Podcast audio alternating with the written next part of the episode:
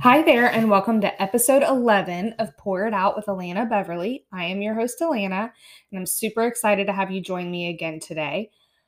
This week on the podcast is Chat with a Pastor, and it's a super special one because it is my pastor, Pastor Mark Pfeifer from Open Door. And I sat down with Pastor Mark, and if you know him, you know he is a man full of wisdom. He just has so many insights and so many amazing things to share. And um, as always, listening to him was amazing. and so I enjoyed every second of it. And I hope that you do too. You will be challenged, you will learn a lot, and you hopefully will get to learn some things about him as a person and, and his ministry that you may not have ever known before. And so um, I invite you to grab a cup of coffee and pull up a chair and listen to us as we pour it out. Hi, Pastor Mark. Hello. It is good to be with you. We've been uh, together for a long time. You and Randre, uh, 11 years, you were just saying a moment ago. So. And then this morning, we're just done with Bible study. Yeah, Yeah. How'd you like Bible study? I loved it. Yeah. it's I love fun, isn't it. It's one of the best parts of not working right now is being able to come when I can. So, Yeah. well, we will get started. And why don't you just tell for the people who don't know you, tell us a little bit about yourself, and you can do with that as much or as little as you want. Uh, you know, the I'm from this area. Uh, that's probably the most important thing, I think. uh, so is my wife, Nikki. She went to Huntington School. I graduated actually from Waverly. We went to Huntington. My oldest two siblings graduated from Huntington. So I knew Nikki growing up from Beulah Chapel, and her family went there. My family went there. My dad pastored there. Then we moved away when I was nine. I ended up in Waverly, and that's where I graduated. I still kind of feel like I don't know. I feel like more like that's home when Mhm. I consider where my home is. So I grew up in this area. My dad was a pastor. I got saved when I was 16 in 1980, radically converted. Thank God, I, three of my best friends got converted with me. And we kind of formed a bond together and was able to kind of go through high school and those developmental years together with Christ, encouraging one another and challenging one another. Ended up, uh, you know, dating Nikki, got reconnected, as odd as that is, because we grew up together until I moved to Waverly, and then we reconnected, started dating. Ended up going to college and um, getting a degree, traveling as an evangelist. And then, of course, that brings us to 1991 when we started Open Door here in Chillicothe. And then kids, grandkids. Yeah, yeah. I hope Nikki doesn't listen to this. I'm going to get. You didn't say anything about your kids and grandkids. Thank you, thank you. Uh, yeah, yeah. So, uh, of course, you know, got married and had three children. Our oldest is Andrew, lives here in town. He's an attorney. His wife, uh, Lindsay, uh, she's a doctor at Adena right now, and they've got two kids, Eden and Emmett. And their ages uh, 10, Six, uh, six or Six. seven, something like that. Six, seven. He's Caleb's eight. Seven. Okay. Seven. Okay. He's so, older than Caleb. all right. That that's that's that. And then our daughter, Alexander, she's got two girls, uh, Elle and Emmy. Uh, here we go again. Five and eight months, something like that. And then our youngest, Austin, is married to Hannah. And I kid around because Hannah's from Pike County too. So, you know, we, we've got that in common.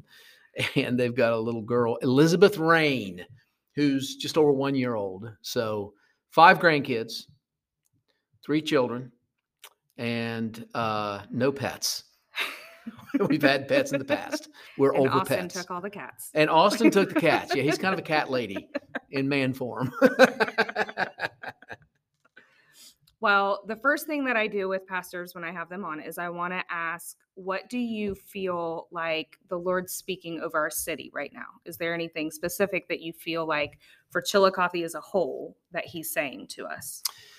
yeah, that that's you know, you said you were going to ask that question, and I have sat and and just for the few minutes that it took to kind of get up ready for this podcast, I thought about that, and I, I'll be real honest with you. I don't know that there is any like settling uh, strategic common word that God is spoken over the city.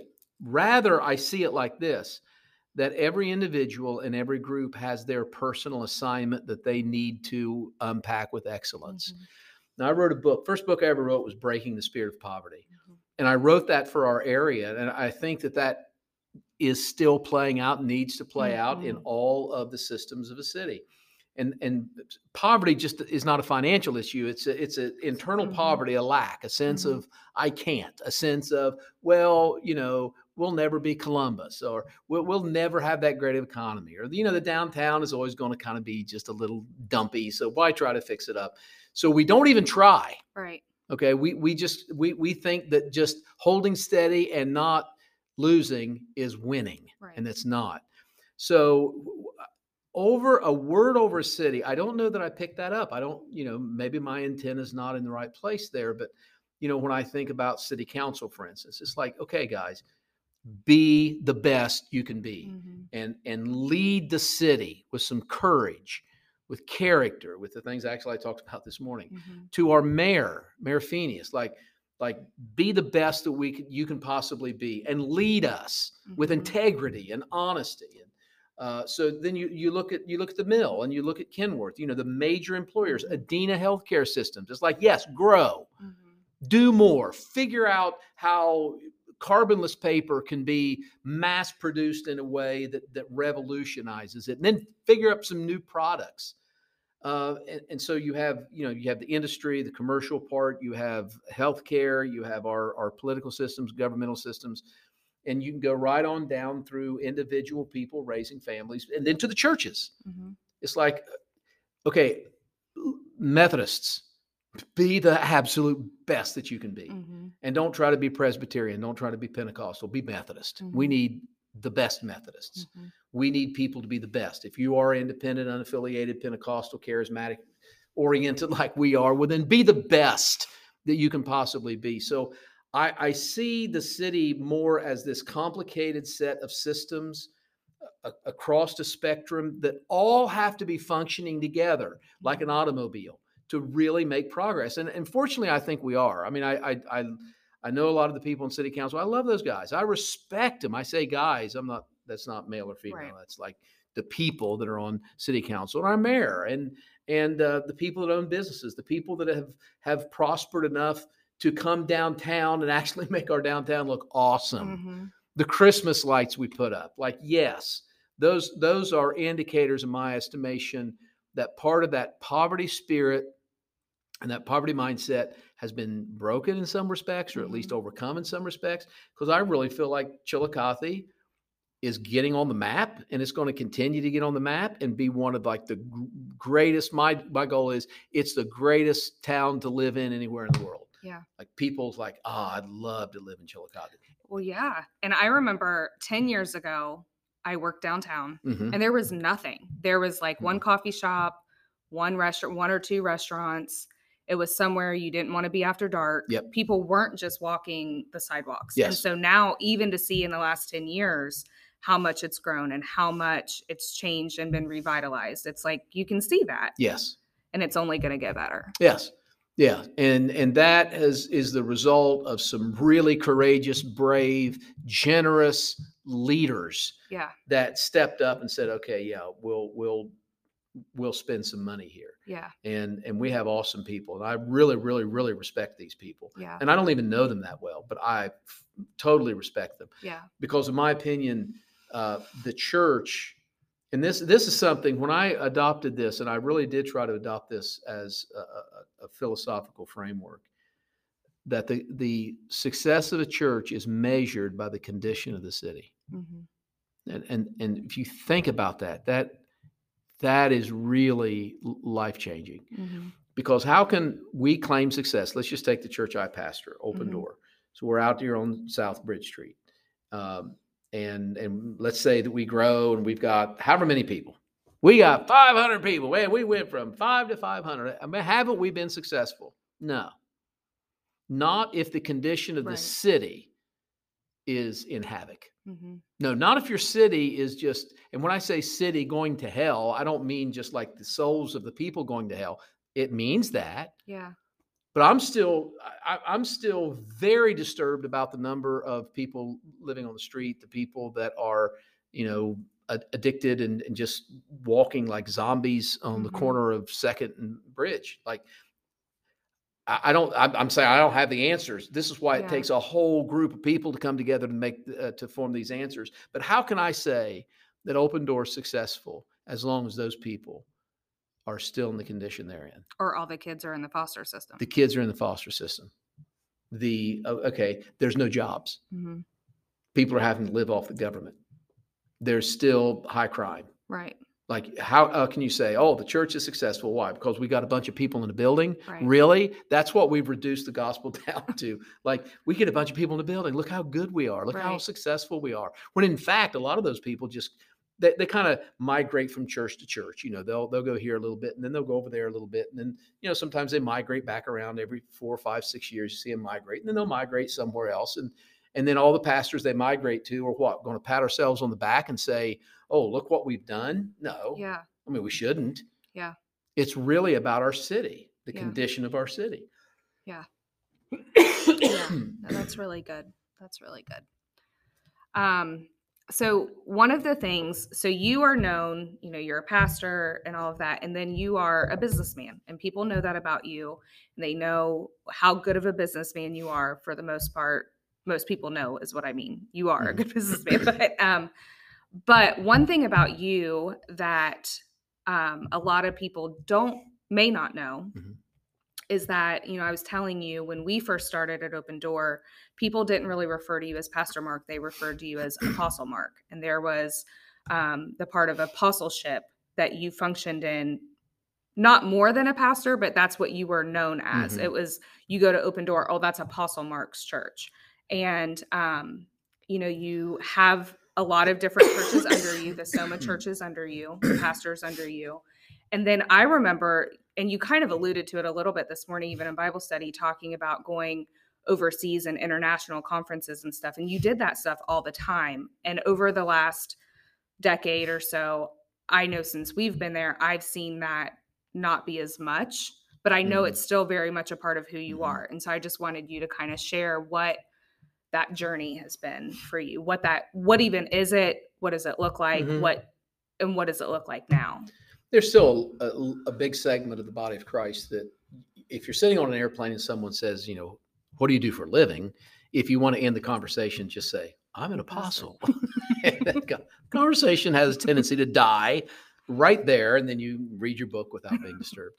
So i you know i went on a personal journey and uh, it's funny because you know politically i'm definitely conservative when it comes to like governmental politics but but when it comes to the background of my religiosity my church background i'm probably liberal because i erase lines and i test borders and i just expand and see how far can we actually go and part of that was like okay and i see where where paul talked about apostles prophets evangelists pastors teachers Okay, we have teachers, no problem. We have pastors, they're all over the place. We have evangelists, that's not a problem. Well, okay, we got three out of five. What do we do with prophets and apostles? And and I was, I, I, don't know, I, I, a lot of my development was not around conference speakers. I I just didn't go to that world. I didn't travel in those circles, and I didn't.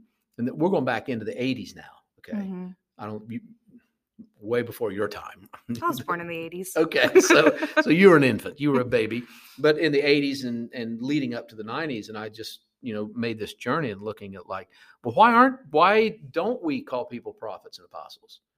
Eh, eh, why not? So I, I investigated all that and came to some conclusions and it's like, okay, um, maybe this is real. And so, you know, all of that developed. Well, then in the meantime, you know, there was a time then where I got around people that did uh, they operated in those realms and and and one of the questions people ask is well how do you become an apostle like mm-hmm. that's weird well i just ask them a question back how do you become a pastor if you figure that out you have your answer mm-hmm. and well i guess you have a heart for it okay but then you have a heart to be an apostle well then you uh, Maybe you go to school and get some education. Good. Yes. Okay. So being an apostle, you need a process of education. Well, I guess you have to prove yourself. Yes. So you become an apostle by proving yourself. Well, I guess people have to refer to you as pastor. Yeah, that's right. So people see this in you. It's the same process. And then you have a group of people who are uh, peer level, but those above peer level as well who confirm that in you. And then there's a process that that we went through to have hands laid on you, and, like just like I received an ordination back in the day, that that we were set in the place of apostle. Now that goes back to about the time that you started interacting with us. And Nikki and I were very involved with expanding, you know, our ministries uh, in the United States and around the world, and did a lot of the international, uh, a lot of those international meetings, and had a lot of those opportunities, which was a good season for us. However, we couldn't sustain that, and we knew that if we tried, it would cost us our family. May, may not. That's a little too radical to say, but it, it would hinder mm-hmm. the relationship with, for, with our kids because our kids were coming of age. Now, I remember the day Nikki and I were at a, a football game, and Sissy was cheerleading for Unioto. And um, there were people from our church there. We're all kind of hanging out, you know, it's fun, and we're watching a football game, and and it's it's like this little community of people. And and Nikki turned to me. She said, "I'm done traveling." She said, "I'm done. Um, th- this is what I want to do. This is life." I said, "Babe, you're right. This is what we want." Mm-hmm. So, I, I, did not step out of the uh, role, you know, because being an apostle isn't a gift, just like mm-hmm. being a mm-hmm. pastor is. However, we had to make adjustments, and I think there'll probably be a day in the future where some of that will happen again. But we made a conscious decision for our family's sake that we would really focus on our family, focus on open door church. And frankly, I love pastoring. Mm-hmm. Now, I, I, I, I've kind of moved away from the moniker of apostle for, various reasons. Uh, one of which is like my relationship with you and other people that attend our church is I am your pastor. Mm-hmm. So that's my role, just like I'm the father of the three and grandpa to five others. So I I want you to relate with me as your pastor, but I am an apostle to some, mm-hmm. and those would be uh, the other churches that I'm affiliated with in Soma. now, would, how many churches do you have? Do you know? You know that's that's a hard number to, to, exactly say. At one time, it was over fifty, and we we really built up Soma in a way that we built organizationally. And the problem with building organizationally is you've got to be very administrative to keep it going because the way you build dictates the way that you move forward. Mm-hmm. And we built organizationally and probably well about that same time i'm going back a few years and i don't know how many years to go back maybe six seven years ago i thought yeah I, i'm i do not want to run an organization for the rest of my life this is too much work you know to to try to do everything and then have this organization that you that you have to like really work hard mm-hmm. to keep it built and fresh and moving mm-hmm. forward. I thought, no, I want to do it relationally. And I thought, here's what we're going to do. We're going to stop sending out the magazine. We had a magazine. Mm-hmm. You know, we all we were offering you know opportunities for in, insurance and investments and all that. And it's like, nah.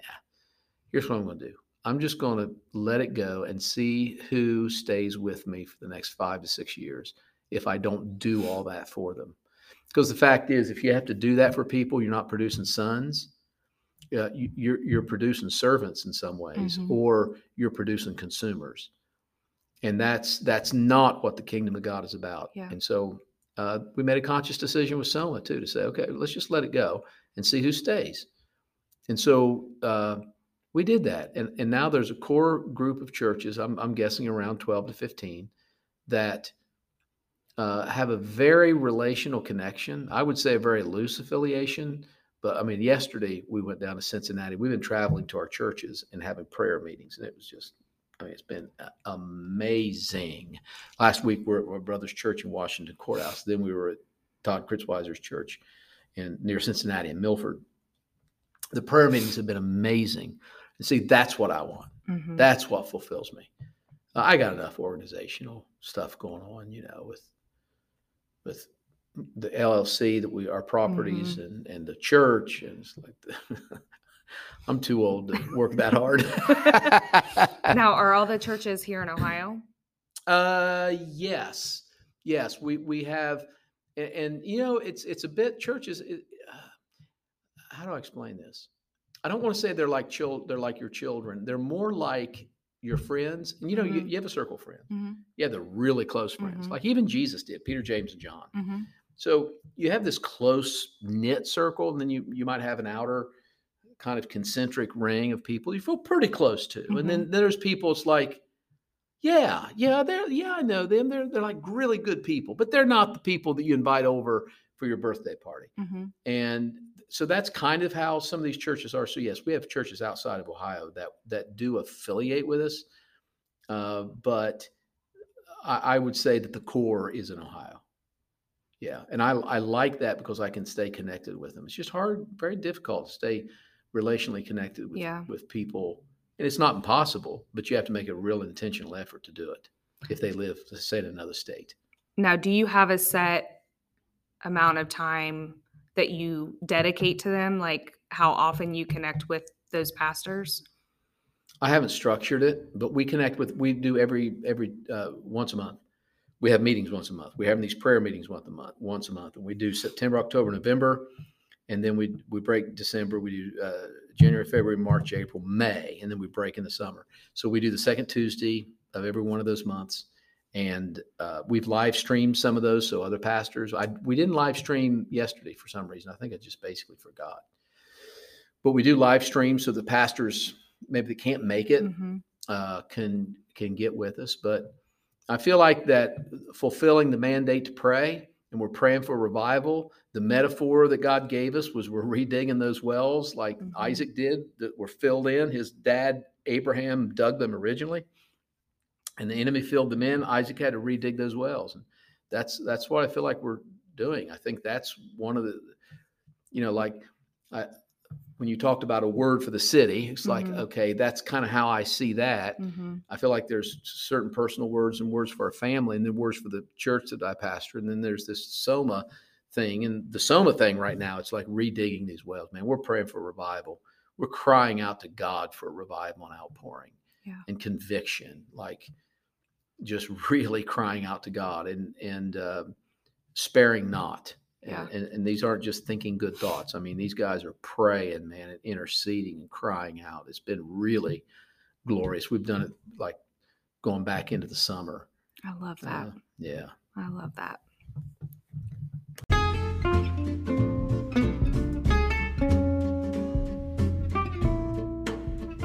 Hey, I just wanted to interrupt the podcast really quick and tell you about a few local partnerships that I have going on with some downtown businesses.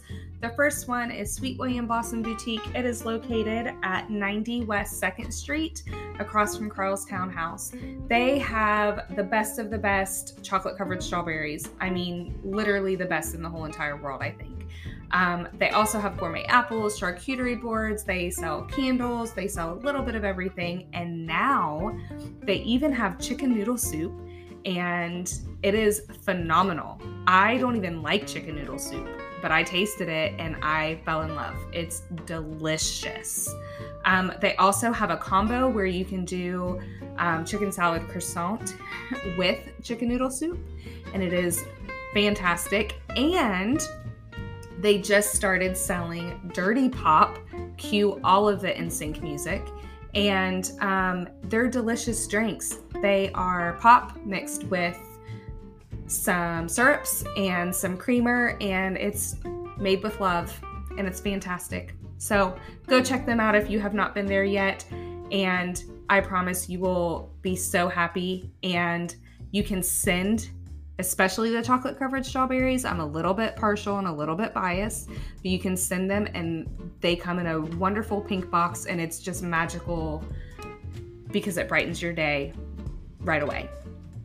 Also, the other one is Roast Coffee. It is located at 107 East 2nd Street in the Fort Collective. The best of the best coffee here in town. Um, best drinks, best atmosphere. You walk in, you see tons of people that you know and you get to love on, and it's fantastic. The baristas are amazing. They get to know you, they know your order. I literally walk in and they have my drink made before I even pay. Cannot say enough good things. Go check Roast out. Also, it's located in the Fort Collective, like I said, and so there's other stores in there. So you can shop while you wait for your coffee. And so Win win win. It's fantastic. Go check them out. Both of these places are absolutely wonderful. And if you go check them out, just let them know that I sent you.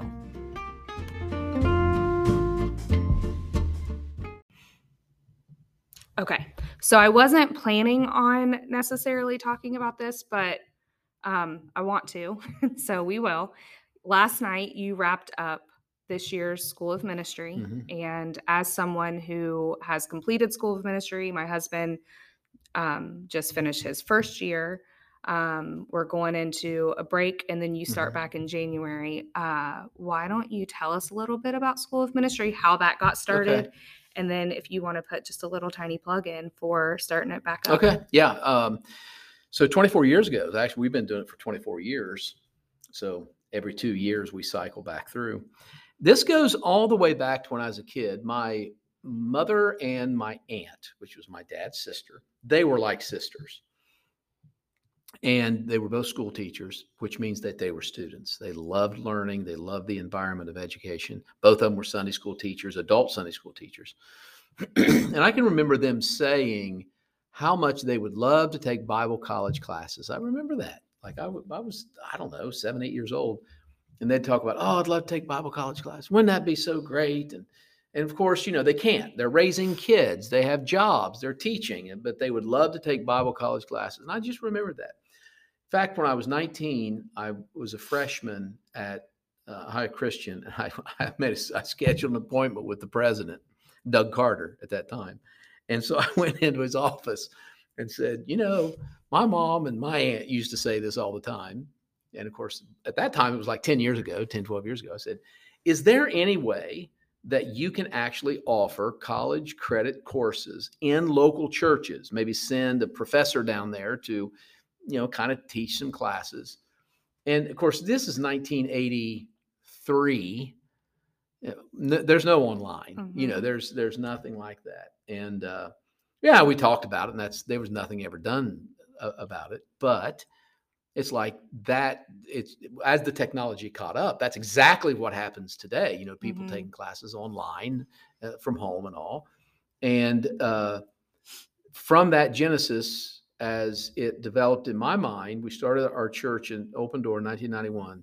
So by 98, I was ready to launch a school of ministry in a, our local church for people that needed and wanted more. Mhm. And there's just things you can do on a school of ministry night for two hours of lecture Mhm. and conversation that you can't do on a Sunday morning. And it's it, it- I can't do it on Sunday morning. Pastors are not. We don't do that kind of teaching on Sunday morning. Mhm. It's a different environment, different purpose, and the school of ministry is so necessary for that reason. And it's really important, I think, for churches, especially if if they are very attractional, meaning like they attract people in the front door, to have what I would consider to be a funnel Mhm. that like whosoever will comes in the front door but there has to be a strategic funnel where you're going to funnel people who want more into an environment where they can get more because a lot of churches that have a big front door a big entryway people come in and it's like okay well then what do i do well you just keep coming every sunday Mhm. and so I really felt like we needed something more on the back end. So we developed school of ministry and and pretty much, you know, I wrote the curriculum. I, I wrote it. I, I came up with the ideas of what I thought were interesting subjects that would be helpful for people in a local church setting. And I used some of the books that I had in college and then read just tons of books that, that impacted me. And we kind of put those together and started writing curriculum. And I, when we started, I actually launched it. I had the curriculum in mind, but I hadn't written it. Um, I, I was about maybe a month or two ahead of what I was teaching.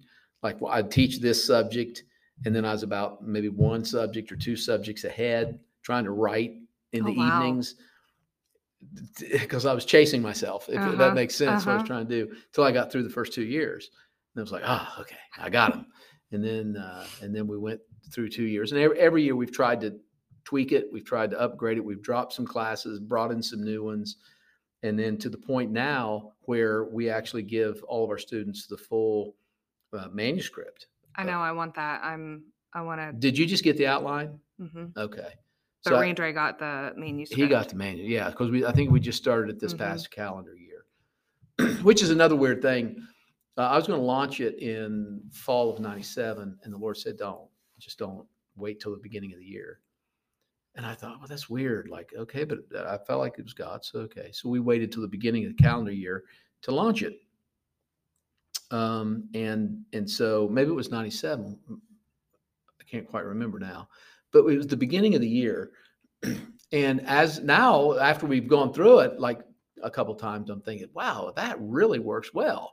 Because if we were trying to launch school of ministry, like get new students in, let's say in August, September, mm-hmm. it would be hard for working parents mm-hmm. to have on their mind their education while they're trying to get their kids ready for school. Mm-hmm. It really works well because you get your kids ready, you get yep. their book bags, you get them started, new school year, and then long about October, November, you take a breath and then you start looking. School of Ministry starts back fresh in January. And so it makes a lot of sense in hindsight, but I never thought about that when we did it. Yeah but it really makes a lot of sense to go calendar year. So that's yeah. why we do it that way. So it's a two year commitment. Mm-hmm. And then to put a little plug in, because I believe very, very strong. I mean, it was the best experience that I've ever had as a Christian. Mm-hmm. I mean, it, it truly was. I learned more about the word, more about the history. I, Randre has not done Old Testament yet. Yes. So I told I'm like, you just wait till you get to the timeline. That's the best thing in the whole entire yes. world. Um, but for people who would be interested in starting in January, how do they do that? Uh, it, you you can get like uh, real paper at the church. We've got the booklets and things like that. Or you can go to somaschools.com. That's one word, S O M A schools, plural, dot com. You can register online. Okay. And, and you can see the classes.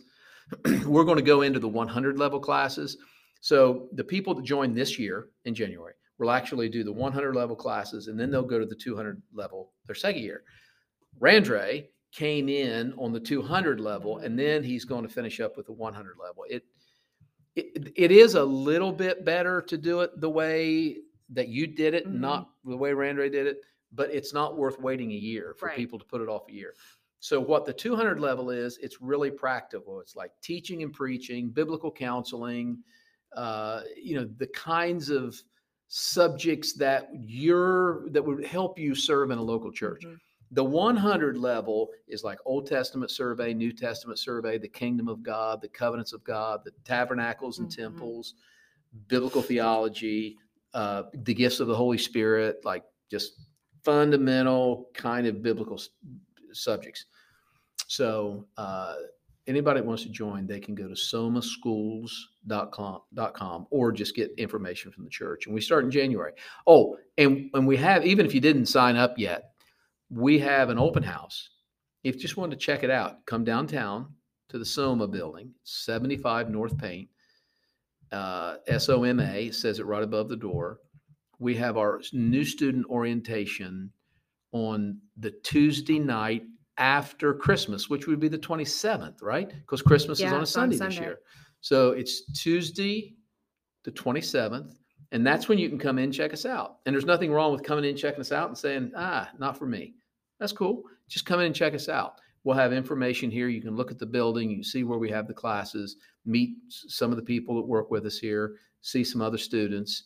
And we do that orientation every year like the, usually the week between Christmas and New Year's. And then we start classes, which would be the second, right? Because that means New yeah, Year's days. Uh, it would be on Sunday, yeah. right? So then it would be like the second, the first Tuesday of mm-hmm. January. That's when we actually officially launch. And it's every Tuesday from seven to nine ish, and then online also. Ish. Ish. I think last the last few weeks it's been he's been getting home at like 9 20, 9 30. I'm like, well, it's the last few weeks. Yeah. Yeah. Yeah, we'll give it five or ten after. yeah. Nine o'clock is the signal to slow down, yeah. stop. Yes. but it's really good. Um, and we don't um, go through the summers. I'm sorry to interrupt you. Yeah. But, no. but like we we we use we keep the same kind of calendar year that a school does. So we're done towards the end of May. We take June, July, and August off in the fall we come back and actually like we just finished up last night like you said so we're done for the year. So you get you get kind of that same school mm-hmm. calendar yeah. year. Yeah. Perfect. Well is there anything that we haven't talked about that you want to talk about that you want to say or? Uh, when we were talking before we started uh, this podcast, you had asked me about anything that I felt like God was saying, like for me personally, and uh, and and that's going that just automatically because I'm a pastor, it bleeds over into okay, well, this is me and the the family that I'm associated with, my my, my spiritual family. Um, I think that there's there's several things that God uh, really is impressing upon me for us. Mm-hmm. And uh, people can listen to this and maybe they relate, maybe they don't. One of the things that um, the church is going to have to reinvestigate and revisit are the structures of the church. Because life is made up of two things, and, and sometimes we'll define those as chaos and order. Mm-hmm. Okay, the combination of those things. Uh, a better way to look at it, I think, is life and structure. I think that's those are better terms, and that those are terms we understand because the structure of a tomato stake, you tie the life of the vine around that. Same thing Mhm. with grapevines. You know, there's a lot of examples in nature where there's a structure, and that structure supports life. It is the same with human beings. When you have a baby and they grow up, you, you're raising kids. Like kids need structure, Mm-hmm. and deep down they like it. They Mhm. want it Mm-hmm. bedtimes, you know, certain routines and structures that help them in their life because structures orient us in life. It helps us know where we're at. Structures give us direction in life, help us to know like a road is a, is a set of limitations on your left and right, a structure that says go this way and you'll be okay. Get off in the ditches, you, you, so you're not going to be okay. Structures give us identity. I mean, there's so many things we could talk about Mm-hmm. it seems to me the church in America has has ignored those doctrinal biblical structures and we've exchanged them for doing church quote unquote in a way that's that's fun exciting cool. We have a cool vibe. We we have lights. We have a fog machine. We got cool music. It and, and you know that we do all that too. It's like yeah because it's fun. Mhm. we want that. Mm-hmm. man, if you don't simultaneously, like a train track, left track and right track simultaneously, have the structures also tracking with with the other stuff, we're gonna we're gonna wreck. And I think our culture is reflecting uh, the lack of structure that that we have had in the church. We've we've looked at doctrine almost like it's boring Mm-hmm. you know and sometimes it is if you don't have a good teacher teaching it that you know it can be boring Mm-hmm. And what we it's kind of boring and the structures the spiritual disciplines fasting praying all that's old religious like oh no don't put that on us you know and like well but then then what else do we sacrifice? Well i don't i love jesus i just don't go to church and i love jesus but don't put that bondage on me i love jesus. And what people saying is they're they're they're tapping into the relational part of it but where we're struggling is where do the structures come into play in our life? Mm-hmm. And i can say you you don't lose weight you don't get fit you don't succeed in business without life and structure. You don't have a marriage without life and structure. You can't raise kids without life and structure. Mm-hmm. and spiritually there has to be both of those. So i feel like the word that has been most predominant in my thinking over the past at least a year probably more is is being very intentional on on teaching structural doctrinal things uh, from an expository practice of teaching the bible. Like just don't use the bible as a springboard to talk about everything in the world. Look at that scripture and break those scriptures those verses down. I think and i think more and more people are are looking for that.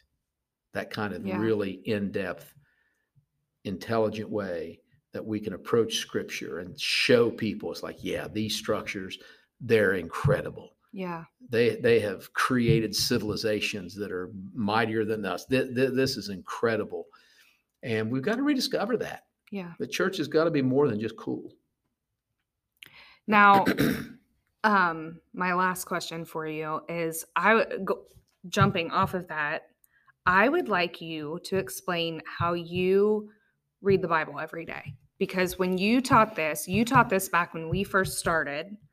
Mhm. And I have done that. I don't do it all the time, but I have done that. There's been probably three or four years of life that I did that. hmm And it is the best way that I've ever learned to read the Bible. And so, for people who hear this and who are thinking, okay, but what does that look like? Because I've read the Bible and it's boring to me. Yes. Where do I even, or it's overwhelming. what- Where do I start? yes. How do I do this? Can you tell us how your method for reading the Bible? Because I think unbiasedly, maybe a little biasedly, that it's the best that I've ever heard. Uh, Well, okay, so I was reading through the Old Testament. I was going to read through the Bible in a year, and I've, I've done that before. This is back in the '90s. I was pastoring at the time, and so I'm reading the Bible, and I'm I, I'm somewhere in the Old Testament. I got to be honest with you, I was so bogged down and bored by it. It was just sheer discipline. I'm going to plow through. I'm going to get through Leviticus. I don't care if it kills me. So somewhere I was in the Old Testament. I just thought, oh my goodness, I'd love to read some Gospels, but I can't because I'm going to stick to my three chapters a day and get through the Bible this year. And I think I did. but then I heard something once that that in the synagogues that when they did their weekly readings from scripture, they would read a, a passage from the Torah, first five books of the Bible. They would read a passage from the writings, which is like Proverbs and Psalms, and then a passage from the prophets. Okay, every Sabbath, one, let's say, chapter, one chapter from each one of those three. I heard that. And I'm, in the process of like getting bogged down in the Old Testament. I thought, oh, oh, well, I'm doing three chapters a day anyway. Maybe I can do that. One chapter from the Old Testament, one chapter from the Gospels, one chapter from the writings, Acts through Revelation. So it worked something like this. I can't remember if I started over, but I think I did. I think I went back and I said, okay, Genesis 1, Matthew 1, Acts 1. The next day, Genesis 2, Matthew 2, Acts 2. Next day, Genesis 3, Matthew 3, Acts 3, and so on. Now, by the time that I read the Old Testament, by the way, I, it, it takes more than a year to complete this. Mhm. But by the time that I read the Old Testament, I will have read the Gospels, I don't know the math, 20 times. Mhm. And I will have read Acts through Revelation 10 times. And to me, like that's the balance. That's the perfect balance because I'm getting Jesus more than anything. Secondly, I'm getting the writings of the apostles. Thirdly, I'm finding the foundations that hold all of that together in the Old Testament. And and that's how I do it. And I, and I keep my place with a piece of paper. I always Mhm. have a piece of paper, and I keep my place in the Old Testament, the Gospels, and the and the writings with a piece of paper, and I have a pencil. And you know the pencils I use. I- Uh-huh. I'm really like insistent that people use that pencil, and uh, it's like when I when I get something, I write it down just instantly, and and that's practically where all the messages, the sermons come from. But I don't read the Bible to find sermons. I think that's real Mhm. important. I read the Bible devotionally. I read it for my own spiritual development, my soul. But then out of that just comes these ideas, and and so that's it. That's to me doing that structure is one of those structures that just kind of helps Mhm. you complete this task. So I found mine the other day from where I had done it. It was back in 2014 because I had it dated Wow. and I had my three slips of paper. I found the Bible that I had used. It's a different Bible than I use now. Okay. And um, it was neat because, and I think you've taught this is to always write when you Yes. read. And so each day I would have what I read and I would have one takeaway. Or there were times where I even put a question and was like, Yes. why did they do this or why did you say this here and i would stop and just ask the lord Mhm. and sometimes i'd get an answer and sometimes i wouldn't and sometimes but even going back and seeing that it was just interesting and so it made me think about it as we were talking and you Mhm. were talking about the structures because it's earlier on i got saved in 2008 and um so i was about six years in when i did that and so it was just, you know, it's it's neat to see that. I had Araya at the time, but I didn't have Caleb yet. And so it's to go back and see younger me and to Uh-huh, see how I interpreted things and Right. just what I took from it. It's really neat. So Yes. And you got it right. You should never open the Bible without pen or pencil and paper. Never. Never, ever, ever. Because you're not going to remember those things God shows you. Yeah. because they don't come out of your own intellect. Yeah. I think that's the reason. I can't prove it, but I'm I think there's certain things that I can puzzle together and parse out in my mind that I remember then. But there's things that God gives me that comes from a different source and it, it, it comes out of my spirit maybe. And so there's a there's there's a less likelihood that I would remember those things. Yeah. It's like a dream. You know, you're going to remember that dream, right? You first wake up so fresh, and then by noon, it's like, now what was that dream? that I Yeah. had? And so God speaks to us in ways that I'm not going to say bypasses our mind, but it comes from a different source Yeah. than our mind. And if you write it down, oh, I've got a. If I showed you my cell phone, like the voice recorder, Mm-hmm. just constantly, you know, filling up, filling up that when I get it. Because if I don't, I lose it. Yeah. It's like an inspiration. I don't know where it comes from. It just comes from a unknown source. And Mm-hmm. if you don't capture it some way on your phone, on a piece of paper, uh, you'll lose it. And that's that's horrible. Yeah. You know, it really is. I, I think it is. I don't know. Maybe it's not that big a deal, but it seems really. You know, I get disgusted with myself when I know that there's something I really got and I Yeah. liked it. Now I can't remember what it was. Well, thank you very much. I appreciate you having making the time to sit down and talk and I appreciate who you are. You've been my pastor now for 11 years Hmm. and so publicly just to say thank you. Thank Yeah, you for all that you've you. invested into our family and continue to invest into our family and we love you. I love you too. Thank you.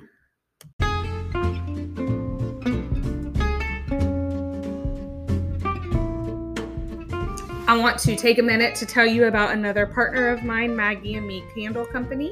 I hope that last month you were able to take advantage of that 10% off using my code there. Uh, we will be doing something like that again very, very soon. But I hope that you were able to get some yummy smelling candles because they really are just the best of the best. Uh, they are soy based, hand poured, made with love. They smell amazing. The scent lasts so long. They're just the best candles ever, and I cannot say enough good things about them. If you have not had a chance to get them, uh, you can get them around town at High Five Bakery. You can get it at New System Bakery. You can get it at Nelly Dog. Um, or you can get it online. They have a new website. It is www.maggieandme.shop. Go check them out. You need to get some of them and let them know that Elena sent you.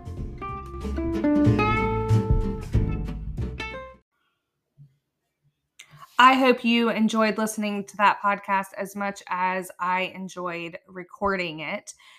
As always, there were lots of little nuggets of wisdom, and I hope that you all were able to gain a lot, that you were able to be challenged and inspired, and that you can take some practical tips and tools away from the episode. One of my favorite things that Pastor Mark shared was uh, the way to study the Bible. And I was just so excited to be able to have him share that on here so that people can go back and listen to it anytime because it's just such a great way to study. It's something, like I said in the um, conversation, I've done it in the past. And just the other day, I was thinking about it and I think I'm going to do that in 2023. And so I hope that it's something that you can all, um, that some of you can take away from it and will be able to apply it and try it out. Um, also, just want to say Open Door is located at 3130 South Bridge Street, and we have services at 9 o'clock and 1030. And so if you connected with Pastor Mark and want to hear him again, um, in person or catch the live stream, you can look us up on Facebook at Open Door Ohio, and we would love to have you join us anytime. So I hope that you all have a wonderful rest of your week, and I will join you back next week um, as we pour it out.